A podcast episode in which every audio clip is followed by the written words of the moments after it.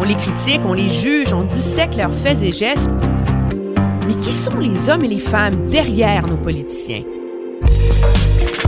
Loin du débat partisan, au-dessus de la mêlée, je vous offre de les découvrir pour essayer de les comprendre.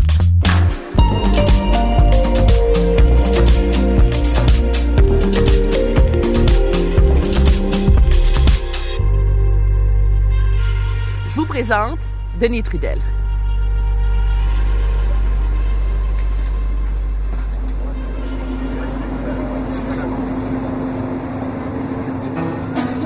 Station Berry-UQAM.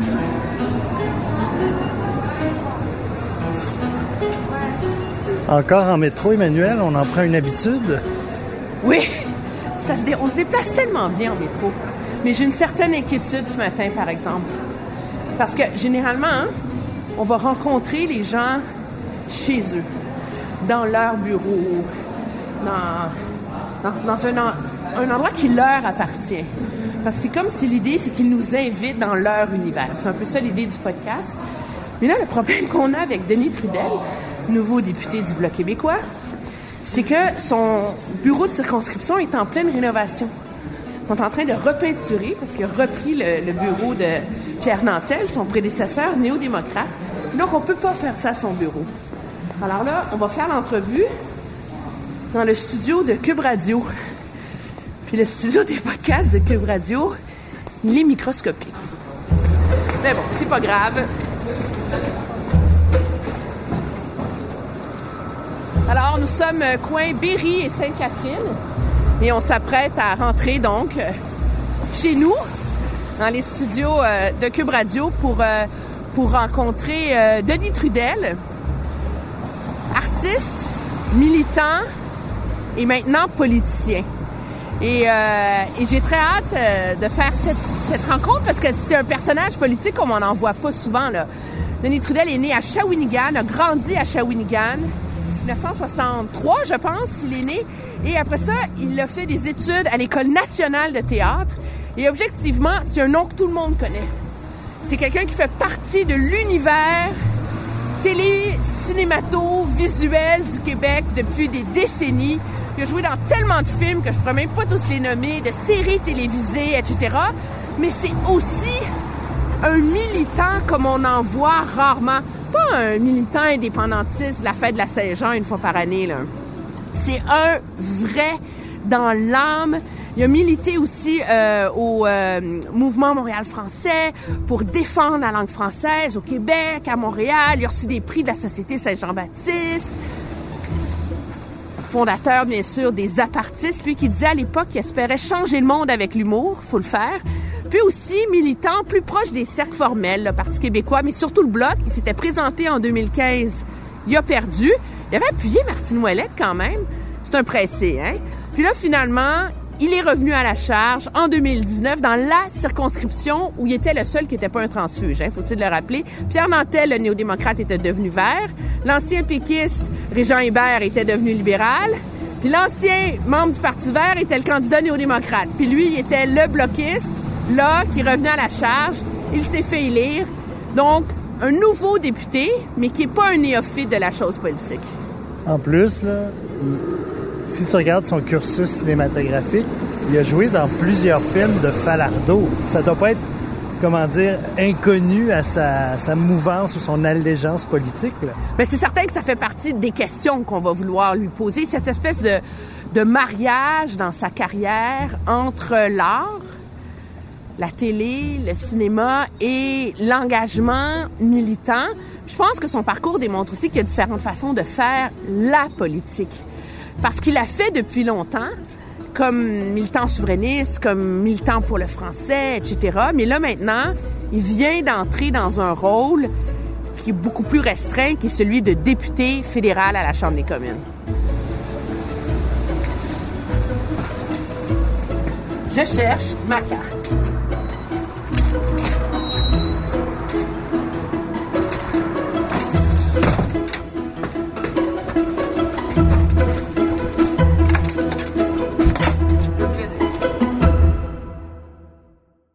Denis Trudel, bonjour. Bonjour. Vous êtes euh, acteur, militant, maintenant député fédéral. Vous sentez-vous politicien?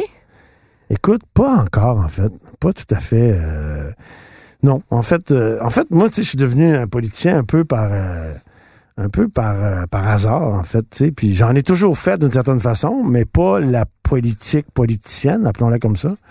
Fait que là, euh, je suis arrivé là un peu du champ gauche. J'ai toujours fait ça, mais j'avais jamais pensé à ça. J'avais pas de plan de carrière de ça. J'avais pas dit, hey, un jour, je vais faire, je vais être un député de ça. Non, pas en tout. Puis, euh, puis je pas encore, je me sens encore, euh, non, le titre, euh, le titre c'est un titre. Là, ça me permet de faire des affaires, c'est ça que, que, que, que je trouve intéressant. Mais euh, je me sens pas euh, politicien, je me sens pas député. Avez-vous peur de le devenir trop politicien? Oui. Oui, oui, oui. Ben oui, je veux pas devenir un politicien. Je veux pas. Moi, je, je me vois maintenant comme un militant professionnel. J'ai toujours été militant. Euh, c'est quelque chose euh, depuis depuis euh, depuis ma rencontre avec euh, avec Pierre Falardeau en 88, qui en fait qui est qui, qui est un moment crucial dans, dans, dans toute ma vie. Tu sais. On dit, euh, j'avais lu un philosophe à un moment donné qui disait que dans la vie, on ne fait qu'une ou deux rencontres marquantes. Tu sais, des rencontres qui, qui te bouleversent, qui te traversent, qui te changent ou qui te révèlent à toi-même. là. Puis là, je parle pas de rencontres amoureuses, mais ça peut, là. Mhm. T'en fais juste une ou deux. Puis moi, j'en ai fait une. Des fois, tu peux ne pas en faire du tout, mais moi, j'en ai fait une. C'est Pierre Falardeau. En 88. Euh, une rencontre assez drôle d'ailleurs parce que j'ai rencontré Pierre aux auditions du film Le Party. moi, j'avais 25 ans. J'en avais l'air de 12. Là, Pierre faisait passer des auditions pour euh, trouver des faces d'enterrement, des gars de, des gars de prison, là, pour meubler sa prison. Fait cherchais vraiment des faces de gars ravagés, tu sais. Là, moi, j'arrive là, tout, euh, genre, euh, mes cheveux roux, avec un genre de bandeau euh, des cheveux comme ça, puis avec ma face d'enfant de cœur. Le jour de la porte de l'audition, puis t'étais énervé. Falardeau était un peu connu à l'époque, pas encore euh, autant connu qu'après, mais il venait de faire Graton, les gens le connaissaient un peu. Euh, fait que c'était un peu énervant. Il y avait beaucoup d'acteurs à Montréal qui voulaient jouer dans les films de Pierre Falardeau. J'ouvre la porte, il part à rire, puis il dit Qu'est-ce que tu fais là, tabarnak? Première rencontre avec Pierre Falardeau. En fait, j'ai même pas passé l'audition. J'avais un texte là, pour en faire. Puis là, on a parlé, on s'est assis dans un coin, comme là, là, je me rappelle. On a parlé pendant 20 minutes de toutes sortes d'affaires, mais pas du film Le Party. Moi, je venais de faire à l'École nationale, en- à, ma dernière année, je venais de faire une pièce avec Dominique Champagne, qui a fini en même temps que moi, qui avait écrit une pièce sur Octobre, une espèce d'allégorie sur la crise d'Octobre, dans laquelle j'avais le rôle principal. Fait que ça m'avait permis de mouiller dans cette affaire-là, dans tout Octobre 70, que je connaissais peu, tu sais, c'est pas enseigné. Octobre 70, dans les cours d'histoire, c'est pas enseigné, tu sais. Fait que là, on s'était... euh, Puis là, ben, un an après, je rencontre Pierre Falardeau, qui, lui, à ce moment-là, euh, ça faisait peut-être la huitième fois qu'il déposait un projet pour faire un film sur la crise d'octobre. Puis là, ben, il venait d'essuyer un, un énième refus. Fait qu'en attendant, il faisait le party. Fait que là, tu sais, moi, je disais, hey, wow, je veux tourner avec Pierre Falardeau, je veux jouer dans Octobre, puis tout. Puis là, ben, là, il- il- on a parlé d'Octobre, on a parlé des, des, des, des, des on a parlé d'indépendance, on a parlé de liberté. Puis là, écoute, ça a été comme un... Ça a été comme un, un coup de foudre, en fait. Si j'avais été une fille, je l'aurais frenché. Vraiment. Ça a été vraiment une rencontre euh, marquante dans ma vie. Tout ce que j'ai fait après, ça a été marqué de ma première rencontre avec Pierre Falardeau. Il m'a donné un petit rôle dans le party, qui a été coupé au montage d'ailleurs. Mais c'était pas l'intérêt, c'est que je, venais de, de faire une rencontre marquante, puis trois ans après, j'ai fait octobre avec lui. Falardeau, c'est quand même quelqu'un de polarisant dans la société Oui. euh, québécoise. Oui. Qu'est-ce qu'il y a chez lui qui vous a tant marqué et qui a été si important pour qui vous êtes devenu? L'intégrité, je pense. Pour un artiste, euh, euh, l'intégrité, c'est quelque chose d'assez important. Tu es, souvent confronté à ça. Puis, tu sais, comme par exemple, quand tu es jeune comédien, tu sais, moi, j'ai parti d'une compagnie de théâtre euh, dès ma sortie de l'école avec des collègues. On a fait des choix assez engagés. On a adapté des Shakespeare. On a fait des trucs. euh, mais euh, tu gagnes pas ta vie, tu Tu, peux faire, bien faire quatre shows par année de théâtre puis tu fais euh, 12 000 piastres. Mais tu travailles comme un fou. Mais bon, c'est pas important quand tu as 27, 28, 29 ans. Bon.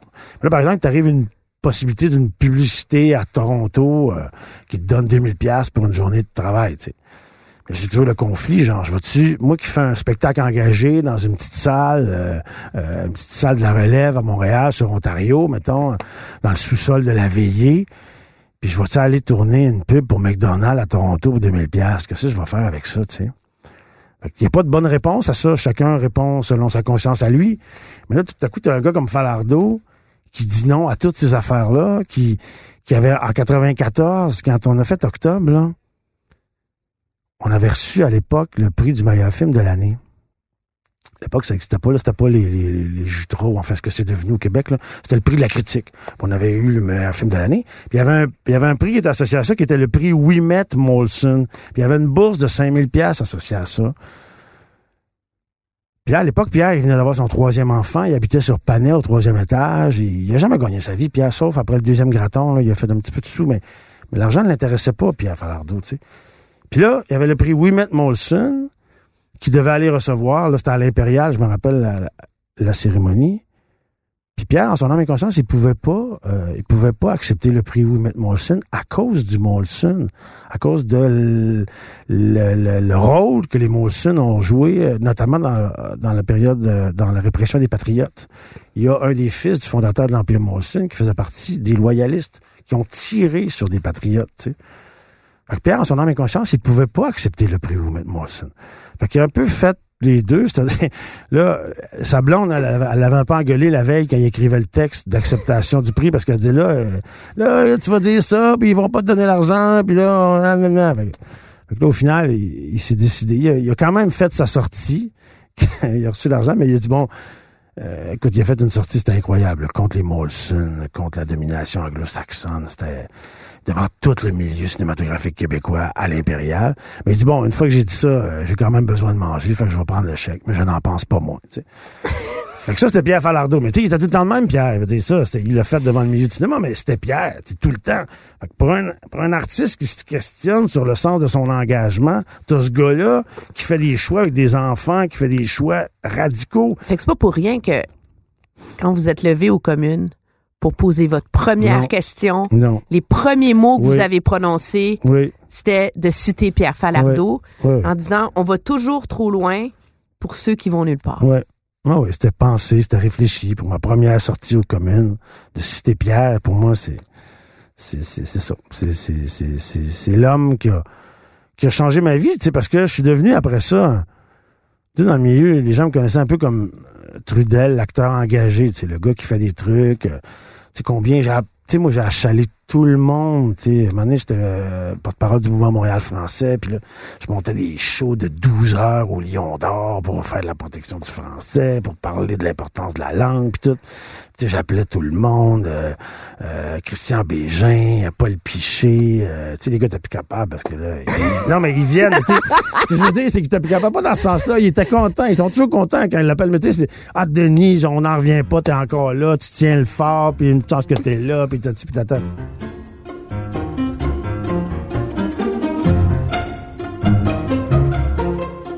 On dit souvent que il y a une part de spectacle dans la politique. Oui.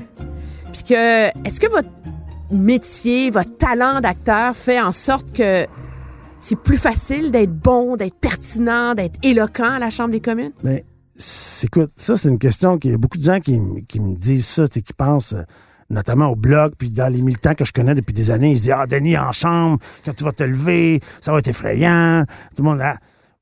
Peut-être, on verra, mais ça reste quand même un métier différent. Puis juste, juste pour comprendre, quand t'es comédien, tu fais du théâtre, par exemple, puis que le, rideau s'ouvre, puis que les lumières s'éteignent dans la salle, les gens, ils ont payé leur billet. Donc, ils veulent t'aimer. Ils veulent aimer le spectacle. Peut-être qu'au final, ils n'aimeront pas le show. Ça arrive que tu vas avoir un show de théâtre que tu n'aimes pas. Mais au final, ils sont dans ton équipe. Au début, là, ils sont dans ton équipe. Ils sont avec toi. Ils veulent que le spectacle soit bon. Ils veulent que tu sois performant. Puis ça, tu le ressens. Quand tu es sur scène, là, tu ressens ça très fort. Mais en chambre des communes, là, ils sont pas dans ton équipe. Ils ont pas payé pour te voir, puis à la limite, si tu mets le pied dans la bouche, ils vont être bien contents. Mais on leur sent ça quand on se lève à la Chambre oui, des communes? Oui, on leur sent. Écoute, Non. ils font du bruit, ils parlent, euh, ils crient. Euh, tu sais, bon, j'ai pas une énorme expérience, je me suis levé une fois à date. t'sais. Je peux pas dire, mais j'ai entendu du bois pendant que je parlais, puis il y a un feeling euh, très... euh, c'est pas agressif, là. C'est juste quelque chose d'un peu, un- d'un peu froid, d'un peu, c'est pas un public accueillant. Surtout pour moi, qui, en dehors du théâtre, là, moi, je n'ai fait des discours, mais devant des militants, devant des crinqués, des gens, devant des gens partisans, des gens qui m'aimaient d'avance. Fait que ça, je suis habitué de faire ça. Mais là, la Chambre des communes, c'est toute une autre ambiance, là. C'est pas nécessairement agressif, mais tu sens une énergie, ils sont pas dans ton équipe.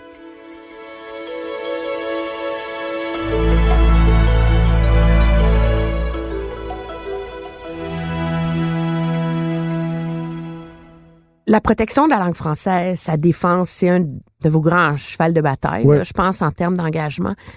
Les, les outils législatifs pour protéger le français, Ouais, ils sont là. Ils ont été mis en œuvre. Euh, il y a une fierté au, au Québec d'être la seule société francophone en Amérique.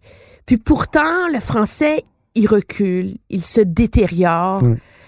Comment vous expliquez cette indifférence des gens? Face à leur propre langue? Ben, tout d'abord, c'est pas vrai que les outils législatifs existent. Oui, ils existent. Il y a la loi 101, mais il faut pas oublier que la loi 101, elle a été charcutée 200 fois, euh, notamment en vertu de la charte euh, du père de notre premier ministre actuel. Donc, il y a eu 200 amendements de la loi 101 depuis 82, notamment dans la langue d'affichage. Nous, c'est un, c'est un, c'est un combat où on se bat contre une culture non seulement une autre culture, mais la anglo- anglo-saxonne, c'est la culture hé- hégémonique la plus puissante de toute l'histoire de l'humanité. Par exemple, ma fille, là, qui a 16 ans aujourd'hui, quand elle avait 4 ans, je la traînais sur la rue Sainte-Catherine dans des manifs. On a des photos avec elle devant le Second Cup où on essayait de faire en sorte que, les, que les- le, le visage français de, de- de la rue Sainte-Catherine soit plus apparent.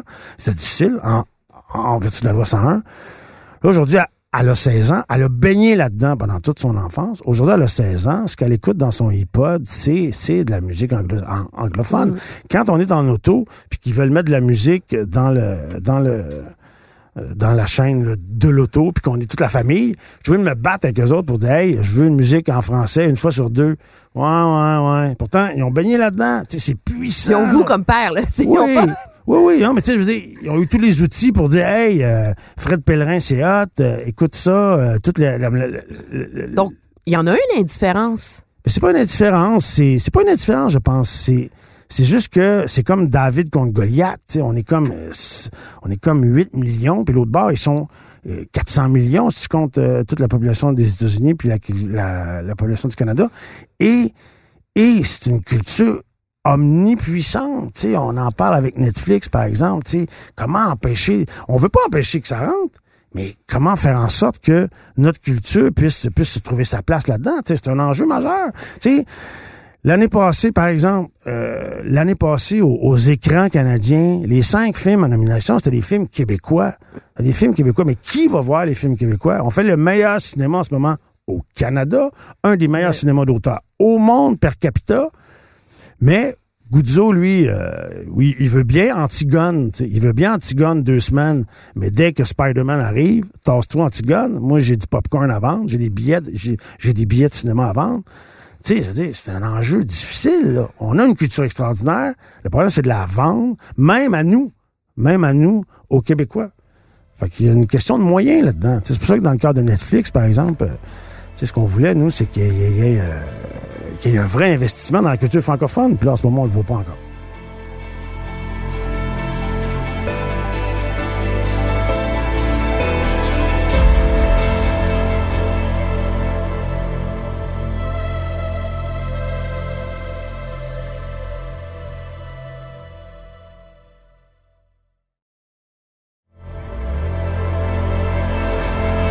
Rentre dans un, un hiver, un printemps politique au Québec. On va beaucoup parler de langue parce que le gouvernement Legault a promis de, de, de revoir les mécanismes pour protéger la langue. On parle même d'ouvrir la charte de la langue française, etc. Est-ce qu'un tabou dont on n'ose pas parler, c'est la qualité de la langue? Comment on, on, on laisse les gens la massacrer et ne pas la protéger dans toute sa beauté et ses nuances?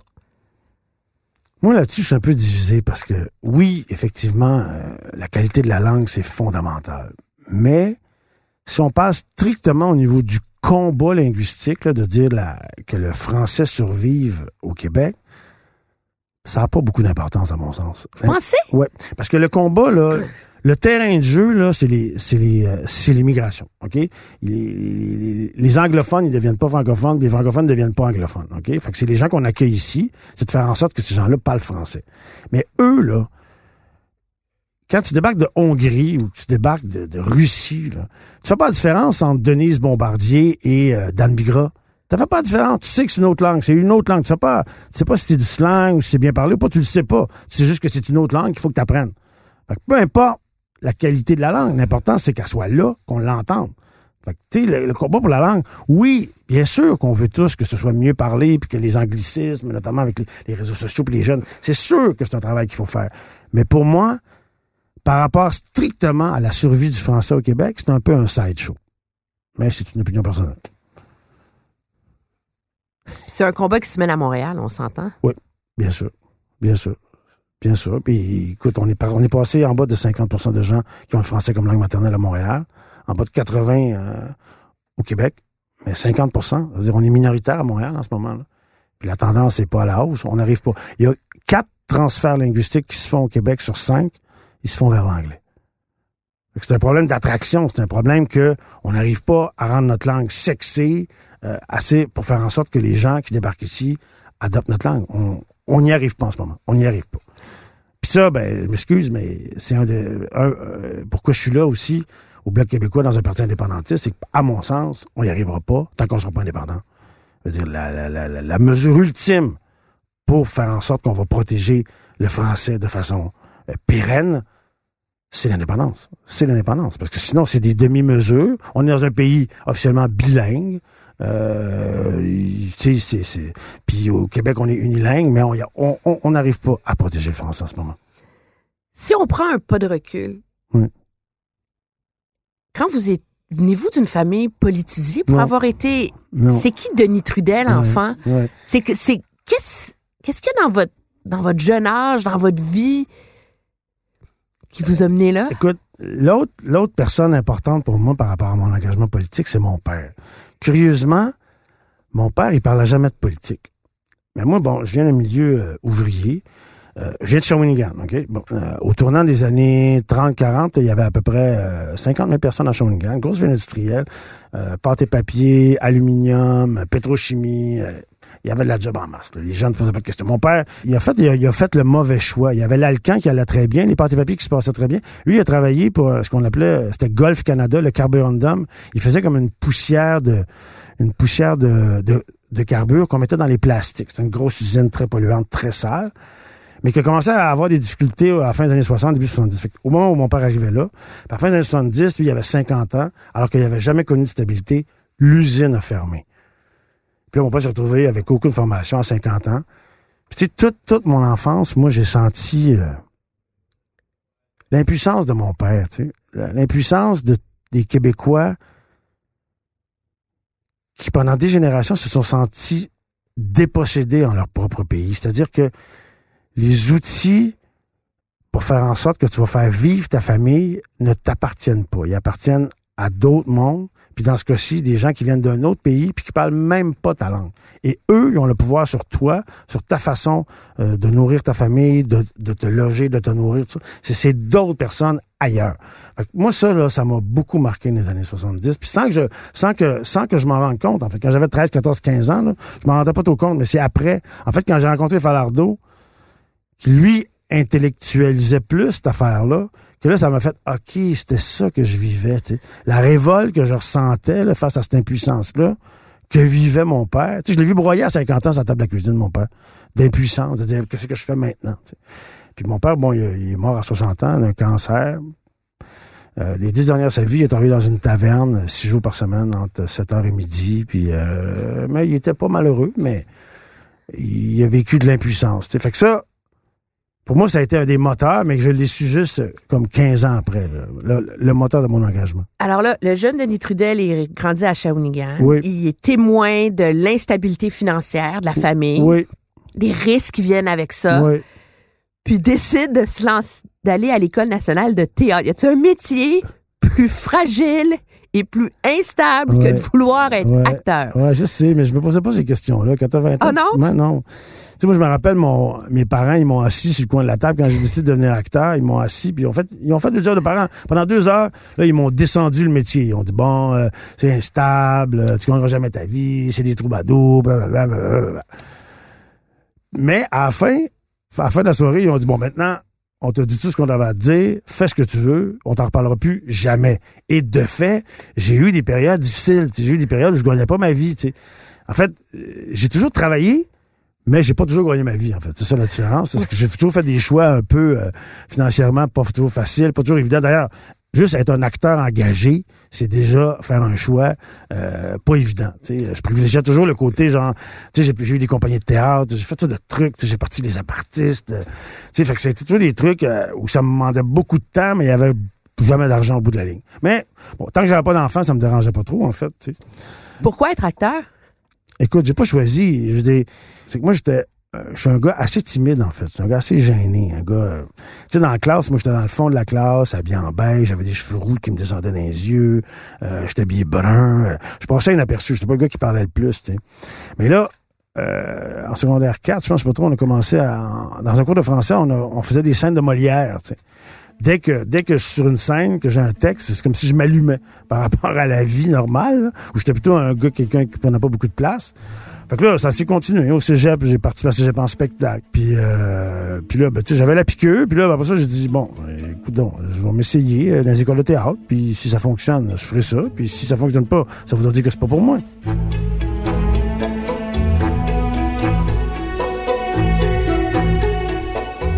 Vous avez joué dans tout ce qui existe. Et je regarde la liste, là. Watatata, La Petite Vie, Maria des Eaux Vives, Macaroni tout garni, Chartrand et Simone, Fortier, Tag, La Vie, la Vie, Lancé Compte, Bunker, La Galère, Le Négociateur, Les Bougons, Destinés, Trauma, 30 vies, 19-2, Ce gars-là, Mon ex à moi, Rupture, District 31, Victor Lessard, Les Honorables. Ça, c'est juste à la télé. Oui, Puis après ça, le party octobre chez euh, Cher Olivier, la moitié gauche du frigo, Oui. deux secondes, 15 février, euh, Moïse, l'affaire Octério.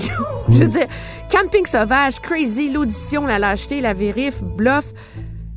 C'est une carrière extraordinaire que vous Ah, avez eue. ça, c'est drôle que tu le dises. Mais bon, écoute, j'ai non, oui, mais je veux dire, oui, j'ai travaillé tout- pas mal. toutes ouais. les émissions de télé qui ont marqué ma génération, Ouais. vous avez eu un rôle dedans. OK. Bon. Tu sais, quand, quand, quand on le regarde. Ouais, là. ouais. Ouais, ouais. Ben, écoute, j'ai- travaillé, effectivement. Là. Alors, c'est que tu le nommes de même, enfilé comme ça, c'était impressionnant. mais, tout d'un coup. Ouais, c'est ça, mais c'est comme, c'est sur 25-30 ans, là, ça fait, ça fait pas mal de faire, ouais. Juste ça, c'est à part au théâtre. J'ai joué au théâtre aussi. Le malade imaginaire. Ouais. Ça, c'est votre dernier. euh, Ouais. Puis pourquoi tout d'un coup, donc, vous avez décidé cette, cette création des apartistes? Parce que des- l'humour, il y en a partout au Québec. Il y en a, Mais c'était pas ça au début. Mais c'était pas ça au début. non, hein? c'était pas ça. Au début, là, Nadine Vincent, qui avait fait partie du comité 15 février 1839, c'est-à-dire qui faisait partie du, qui avait parti le comité pour financer 15 février quand Pierre avait de la misère à le financer. On avait fait des soirées au Spectrum à l'époque avec des artistes pour essayer d'alerter l'opinion publique sur dire, hey, c'est important d'avoir des films qui racontent notre histoire. Puis là, Pierre, il, se vit- toujours comme d'habitude, il se cognait toujours aux institutions, il faisait pas financer son film, tout ça. Fait que là, on se dit, ah, on va, faire une cabale, on vendait des t-shirts, on a ramassé 60 000 piastres sur deux ans, c'était ridicule par rapport à un film qui coûte 3 millions, mais c'est pas ça l'important, c'était pas l'argent, c'était de dire, hey, on veut au Québec qu'on puisse se raconter notre histoire. Fait que pareil pour octobre, puis c'était pareil pour 15 février. Nadine, il se compte, Nadine, à le comité, on fait des shows, on organise des trucs. Puis là, finalement, le film se fait, bon, bing bang. Puis là, elle, elle, elle enseignait la linguistique à l'Université de Sherbrooke, puis elle décide de s'ouvrir un café en face de l'École nationale La partie. à la partie. Fait qu'elle, elle part le café. Puis là, moi, à un moment donné, je, m'en vais prendre un café chez Nadine. Je la connaissais. Du coup, hey, c'était un beau petit café, 50 places. Hey, on pourrait mettre une petite scène là. On pourrait faire des lectures, puis euh, de théâtre, puis des trucs engagés, puis ça existe pas, puis tata. On essaye ça pendant une semaine. Succès instantané. Euh, j'avais programmé des textes polonais, des textes russes. Euh, on a lu du Vaclav Havel, des trucs là, sur euh, des vieux textes québécois. Je me rappelle pas ce qu'on avait lu. Autour de patentes, en tout cas. Mais tout de suite, là, la formule marchait. On était derrière des lutrins, sans façon. On avait à peine répété. On se rencontrait une fois. Il y avait comme quelque chose de très vrai là-dedans, de très une parole libérée. Puis là, tout le monde a trippé. Tu pouvais venir prendre un bon lunch, euh, la, cuisine était bien bonne, euh, un café, puis t'écoutais des textes. Écoute, ça marchait tout de suite. Puis, tu sais, rapidement, il y a des gens qui se sont mis, qui sont venus là. Euh, François Parenteau est venu. euh, euh, puis là, on, on s'est comme, j'ai constitué comme une espèce de groupe de rencontres. On se rencontrait une fois par semaine. On parlait de l'actualité politique, puis on disait comment on peut faire. Puis en fait, les apartistes sont nés. En fait, c'est né d'un flop. C'est très particulier à dire. Il y avait une élection fédérale. Ça doit être autour de 2000. là. Je me rappelle pas exactement la- l'année. Là, je me suis dit, bon, on est un café politique. Il faudrait bien faire quelque chose, tu sais. Fait que là, je ramasse Parenteau qui faisait un peu d'improvisation, Louis Champagne, euh, Christian Vanache qui tournait autour un peu. Les autres, c'était des gars qui faisaient de l'impro. On va faire une soirée d'improvisation électorale. On va s'écrire des thèmes de même, puis le soir d'élection, puis on va parler de la campagne électorale. Donc, on fait ça, et c'était très mauvais. c'était vraiment... Ça a été un flop total. C'était ni drôle, ni pertinent, ni intéressant, rien du tout. Puis là, après ça, on s'est assis en prenant un verre, on s'est dit, pourquoi ça marche pas? On, on s'intéresse à la politique, on a une vision, parce que on n'était pas préparé. Fait qu'on s'est dit, OK, mais écrivons des textes d'abord, préparons-les, euh, écrivons-les d'avance. Puis, tu sais, la critique politique, ça s'improvise pas, en fait. Enfin, ça s'improvise pas tant. En tout cas, on se rend compte qu'on on, on fait pas le faire le même. C'est là qu'on s'est dit, ben, écoute, le Vanas avait des textes, il avait déjà fait des trucs à la radio, euh, aussi, il commençait à chroniquer, fait que bon. Fait que là, on- puis là, un mois après, on, il est né le premier cabaret des apartistes. On était 15 sur scène, sur la petite scène d'à peu près 12 pieds de large. Euh, Un morceau de perruque, une petite moustache, un manteau. On, on, on, euh, on imitait Jean Chrétien, les politiciens de l'époque. Euh, et tout de suite, le succès instantané. euh, on a fait euh, trois semaines dans la petite salle. euh, rapidement, euh, le groupe s'est- ramené à 5-6 personnes. Et on est sorti de l'aparté, les succès au Lion d'Or, Sold Out. Il y avait ce côté-là où on passait 90% de notre temps à réfléchir à ce qu'on avait envie de dire, puis à l'écrire, puis 10% à dire, bon, oui, euh, prends tel manteau, prends telle moustache. euh. Quel rôle peut servir cette, euh, cette critique, cette par l'humour de la politique dans la société? Ben, c'est le fou du roi, hein, ça a toujours été ça. euh, L'humour, c'est un catalyseur. tu sais. Notre slogan, d'ailleurs, c'était euh, Parce que rire est une si jolie façon de montrer les dents. Ça, c'est notre slogan des apartistes à l'époque. C'est une façon de gronder puis de, puis, de, puis, de, puis de faire de la critique politique. Mais à ce moment-là, j'étais pas proche du politique, mais plus je me suis rapproché du monde politique, plus tu sais, à l'époque, je critiquais, comme un jeune rebelle, genre, du, du politicien, c'est tout des pourris. On avait un peu cet esprit-là derrière. Mais plus tu te rapproches du politique, plus tu te rends compte que c'est pas vrai, en fait. C'est pas vrai du tout. Les, politiciens, c'est pas des pourris, tu sais. C'est des, puis tu sais, à la Chambre des communes, je le constate encore, tu parles avec les autres des partis conservateurs, les libéraux, c'est des gens, c'est du monde. Ils pensent pas comme toi, mais c'est du monde. Ils ont des enfants, ils, vivent leur vie, ils ont des problèmes, euh, les mêmes problèmes que toi, de couple, de- d'enfants, de, tout ça. C'est tous des gens ordinaires. Puis là, ils sont là. Ils pensent pas comme toi, ils ont pas la même vision sur ce que devrait être notre société, mais au final, c'est bien ça qui nous- juste bien la seule affaire qui nous différencie, parce que au final, c'est tout un paquet de monde. Tu peux pas dire de quelqu'un c'est tout des pourris. Tu peux pas dire une telle chose des politiciens. Tu peux pas dire ça. c'est pas parce que je Vous en êtes devenu un. Non, c'est pas parce que je disais ça avant. Je disais ça avant. Je disais ça avant. Les gens sont sincères dans leur engagement à 95% c'est à 95% Puis comme dans n'importe quel domaine de la société, il y a des avocats véreux, il y a des, des menteurs, des manipulateurs dans les pharmaciens, les médecins. Puis il y en a probablement, il y en a aussi chez les politiciens, mais c'est pas la majorité. Je pense que la, l'énergie vitale d'un politicien, la plupart, je pense, ils veulent changer euh, positivement la société dans laquelle ils vivent, tu sais. Puis Vous y croyez, vous? Ah oui. à- ah oui, ah oui, j'y crois. Ah oui, j'y crois. J'y crois. Puis honnêtement, là, depuis que je suis là depuis deux mois, là, crème. Je dis, je vous donne un exemple, là. Tu sais, c'est peut-être un peu, je suis peut-être un peu naïf, là, peut-être un peu candide, mais quand j'ai posé ma question au ministre Hussein en chambre, un heure après, je le rencontrais dans les toilettes, tu sais. Puis je disais, bon, Le, le, le ministre Hussein, qui est le nouveau ministre là, du développement Oui, de la Ahmed Hussein. Ahmed Hussein qui Oui. vous a Oui. et votre question était sur Sur le logement social, social. ouais, puis l'itinérance. Il y a un manque de, il y a un manque de financement dans, dans, dans, dans, Il y a un bras de logement fer entre Québec et Ottawa Ouais. sur le fait de libérer Ouais. les fonds. Là. Oui, c'est ça. Puis les organismes communautaires sont aux abois au Québec, un peu partout. En fait, au Québec surtout. Euh, il y a un manque criant. là. Juste à Longueuil, là, il manque deux- 2000 logements sociaux. C'est un, un gros enjeu en ce moment. Parce que, euh, tu sais, que- quand tu dépenses la moitié de ton revenu pour te nourrir, là, euh, c'est sûr qu'il en reste plus épais pour le reste. Non, non. Fait que c'est un enjeu primordial, fondamental par rapport à la lutte à la pauvreté. Bon, ça veut dire que je pose ma question en chambre. Évidemment, il a répondu de façon assez app- approximative. Mais il est assez gentil, le ministre Hussein. Puis je l'ai rencontré une heure après dans les toilettes. Puis je dis, on a parlé, on a discuté de ça. Ouais, ouais, ouais. Puis là, ben, pour moi, ça, c'est phénoménal. Moi qui ai passé ma vie à, organiser des spectacles juste pour attirer l'attention d'un- journaliste ou d'un décideur quelconque sur le français ou sur toutes sortes d'enjeux. Les, sans-abri, par exemple, j'étais porte-parole du mouvement euh, de la nuit des sans-abri pendant une couple d'années à Longueuil. Là, soudainement, je pose une question, le ministre il est là, je peux avoir une rencontre avec. Ah, ben ouais, c'est intéressant. C'est intéressant si tu veux faire une différence, là. Bon, évidemment, je vais peut-être le rencontrer, puis il est pas obligé de m'écouter, il est pas obligé de faire tout ce que je dis, évidemment. Mais quand même, c'est quand même intéressant.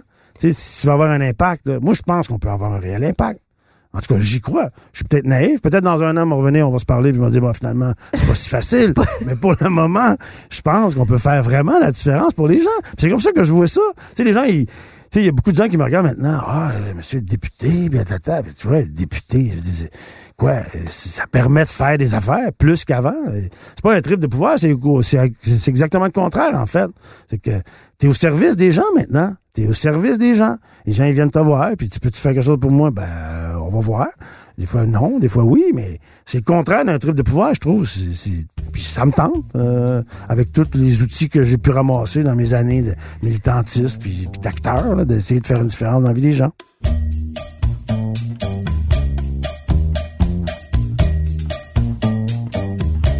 Moi, j'ai une question pour vous sur la politique. Je pense que vous rentrez dans la catégorie des gens qu'on décrit comme des souverainistes pressés. On s'entend, là? Ouais. Vous avez longtemps... Mais- Si peux-tu me permettre tout de suite d'arrêter? C'est parce que je comprends pas comment on peut être un souverainiste pas pressé.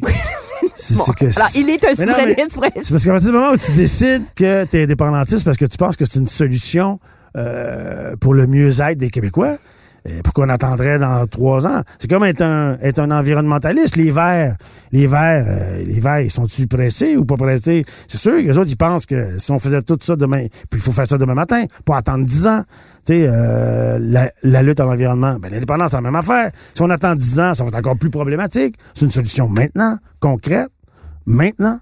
Fait que c'est juste un petit... euh, Alors, souverainiste pressé, ouais, qui dit qu'il faut mettre l'indépendance plus à l'avant-plan Oui. du discours souverainiste et politique. Oui.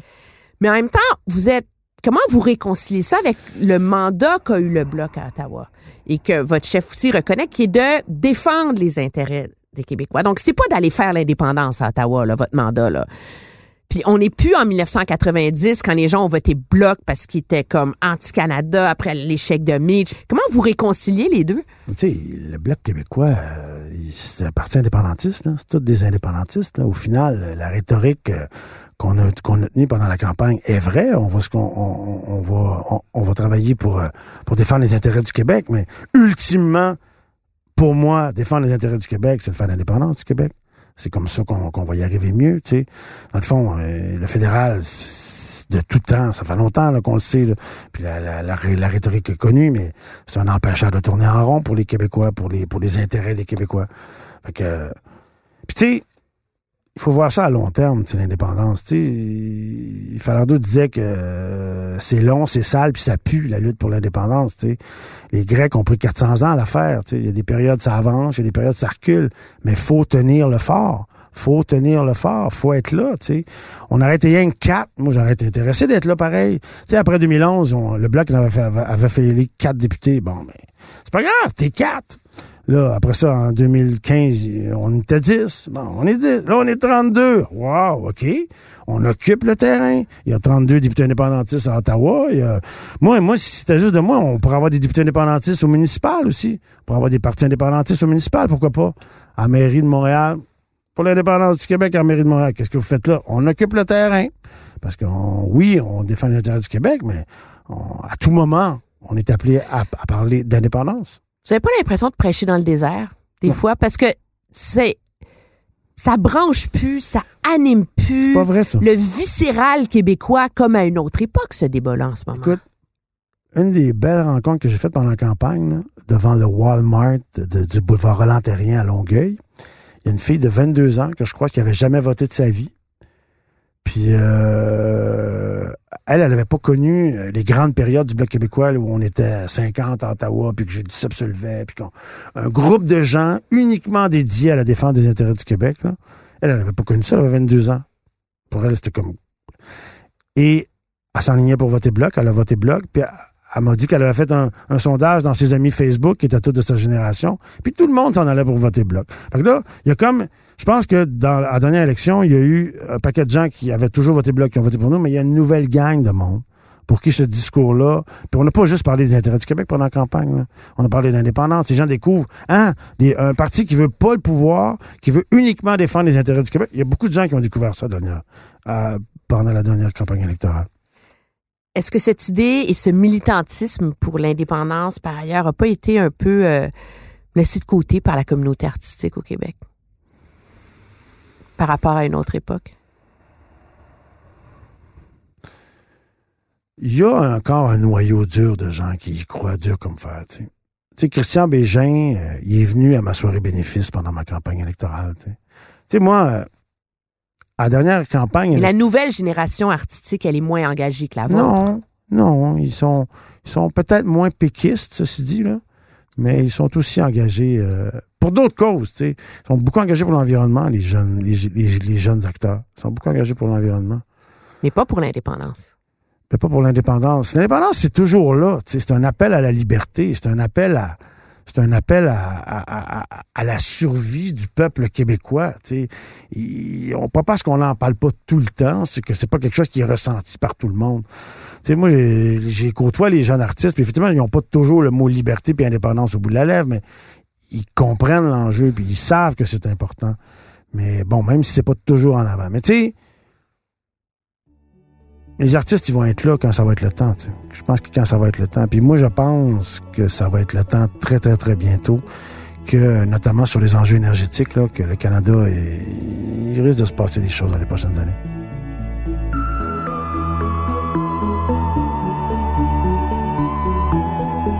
Vous croyez que ce choc, si on veut, entre les aspirations plus écologiques, les dilemmes énergétiques du Canada, vont être le nouveau moteur du mouvement souverainiste, comme à une époque, c'était les discussions constitutionnelles? C'est peut-être gros de dire que ça va être le nouveau moteur, mais c'est sûr que c'est un enjeu clivant euh, qui favorise, qui favorise, qui favoriserait en fait. Euh, si le Québec est indépendant, on pourrait faire plus facilement la transition écologique. Ça c'est clair.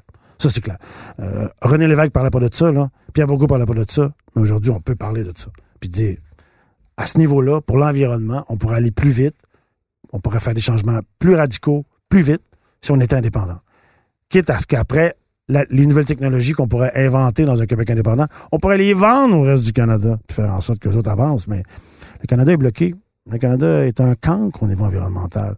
On est à 0,3 5 des habitants de la planète, on, produit 2% des gaz à effet de serre. C'est énorme. Quatre fois notre poids par capita. On est un des pires pays au monde. Tu sais, les gens ils disent beaucoup la Chine. Ben oui, la Chine sont un milliard et demi. Per capita, ils produisent moins euh, de gaz à effet de serre que nous. C'est un gros problème. On est une société les gens, que les gens regardent comme progressiste à cause qu'on a un premier ministre un peu euh, un peu sexy boy, là, mais dans les faits, on n'est pas une société progressiste. Qu'est-ce que vous voulez faire là, dans la... L'indépendance. Mais c'est pas à Ottawa qu'elle se fait? Ben, l'indépendance, ça se fait partout. Là, je suis en train de parler d'indépendance, là. Je suis en train d'en parler, j'en parle depuis une heure. C'est un moyen quand même, là. C'est concret, là. Il y a du monde qui vont entendre ça, qui vont écouter ça. Puis on est 32 maintenant à, parler de ça pendant des années. Ça va, il y a des gens qui vont écouter ça, tu sais. Fait que c'est ça. Ce que je veux faire, bon, évidemment, moi, je suis un gars de gauche, tu sais, là.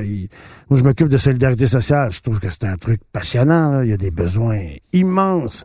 Puis ça, tu sais, ça prend, ça prend une grande gueule. Fait que je vais me pitcher là-dedans à, corps perdu. Puis, c'est une cause qui est formidable parce que personne ne peut être contre, tu sais. Tu t'occupes du logement social, d'itinérants, tu t'occupes des pauvres. C'est que tout le monde veut aider les pauvres. De toute façon, c'est il faut trouver la bonne façon, hein, trouver le bon angle, mais moi, je trouve ça fascinant de faire une différence concrète dans la vie des gens. Là. Je trouve ça extraordinaire. Monsieur Trudel, merci beaucoup. Ça m'a fait plaisir.